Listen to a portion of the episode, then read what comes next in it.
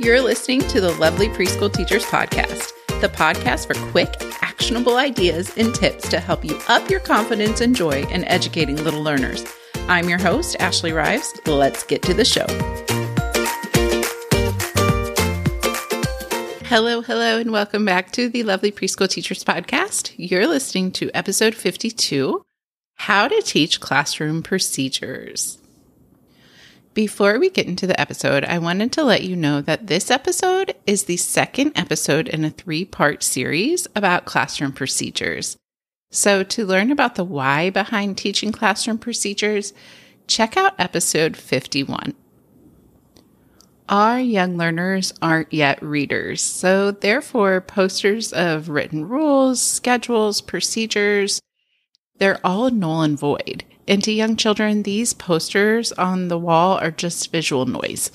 But pictures, those are a different story. Young children can read pictures. So when it comes to helping young children learn about routines in the classroom, visuals are definitely the way to go. Several years ago in my own classroom, I found a need for visual procedures. And so I created them, implemented them, and I am quite happy that I did because the benefits to visual procedure cards are huge. We talked all about those in episode 51. And I saw all those benefits when I implemented them myself. Plus, using visual cards has kept me from having to repeat myself so often and say that procedure over and over and over again. So, we're going to talk about how to use visual procedure cards today because, in a way, they feel almost a little magical. While creating procedure cards doesn't take a ton of time, there are some things that you're going to want to think about. So, first up, decide the places or, you know, times in your classroom that need procedure cards.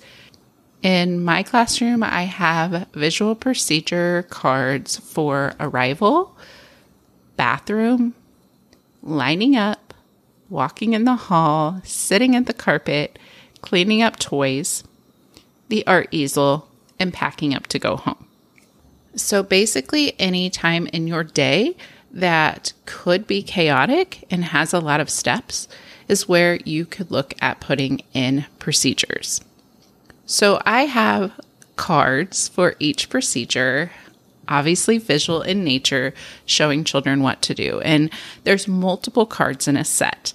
So, for example, for the lineup procedure, I have four different cards and I choose to display them vertically. You could also display them horizontally, but I choose to display them vertically. And the first card is just the title of lineup. The second card is listen for the lineup song. The third card is walk to a lineup spot. And the fourth card is stay in line and follow the teacher. So these all have pictures with them. And I put these in order and then I put that whole strip, that whole vertical strip of the four different cards up on the door so that when we are ready to line up, I have that visual in front of them. I also take that visual with me when we first line up. So I take it off the door and I hold it up and say, look, this is what we're going to do first. We're going to listen for the lineup song. Then we're going to go stand on a spot and I show them where the spots are. And then I explain to them that they're going to stay on their spot and walk behind that person in front of them. So then when we go to do it, they kind of already have this baseline of understanding. Do they always get it right 100% the first try? No, not necessarily.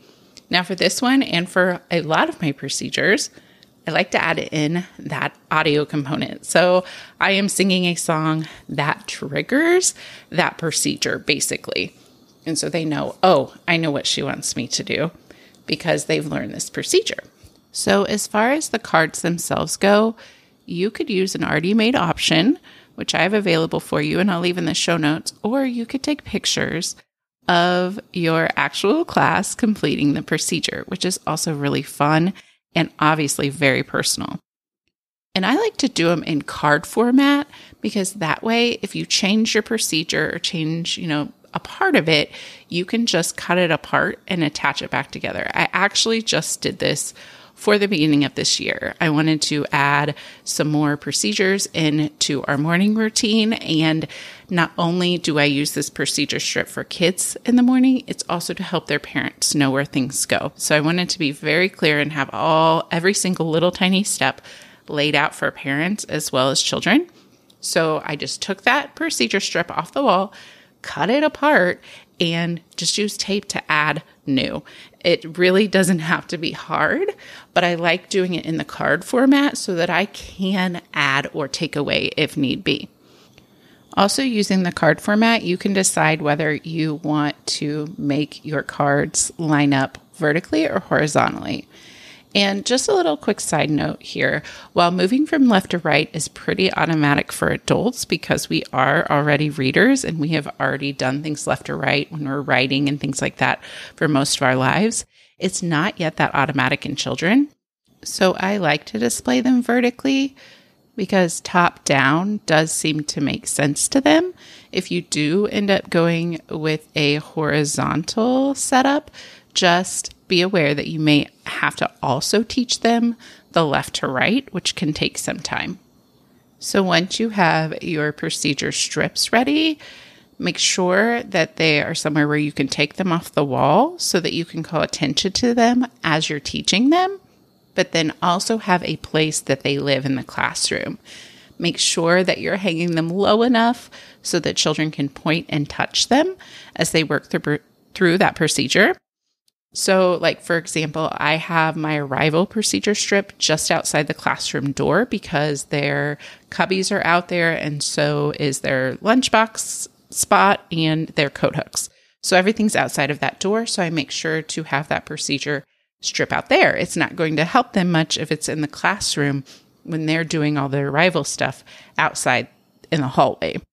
Also, the walk in a line, I make sure those are on the back of my door so that I can have them right there when we are lining up. The cleanup procedure, I chose to put in the block center because that is where I was having the most trouble getting children to clean up. So you could also make multiple of them, right? You could duplicate the cleanup procedure and put them in multiple places if you're having trouble getting children to clean up in that area, because then you can walk it through with them. Look, first we're going to collect these items. Look, then you're going to put them in the tub. So that can help as well. And just make sure you're putting them in places that make sense and are actually low enough for children to see and use. But just putting procedure cards on the wall and hoping for the best really isn't going to do any good without teaching them. This is the most important part. You must teach them the procedure. Yes, there are visuals. So, yes, they may be able to figure out some steps, but really we're using those visuals as anchors for the things that you're telling them. So, make sure that you're walking through each step and pointing out the picture.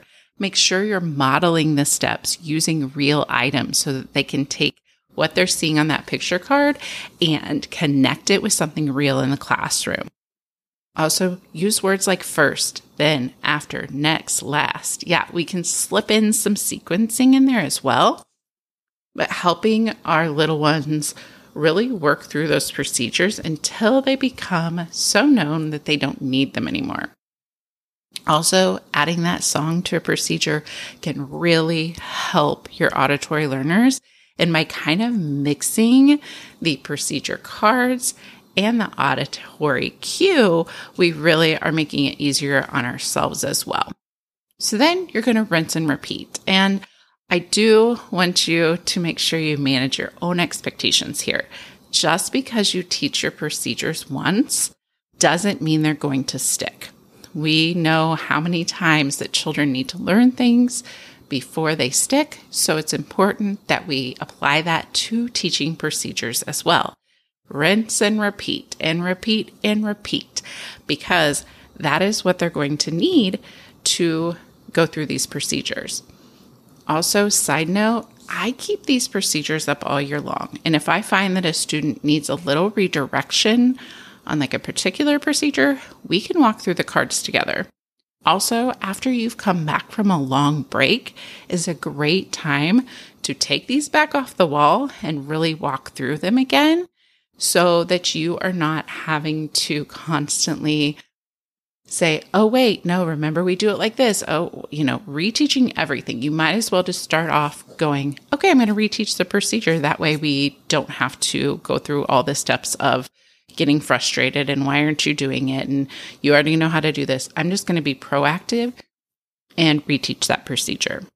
So, teaching procedures up front is hard work. It is not my favorite thing to do.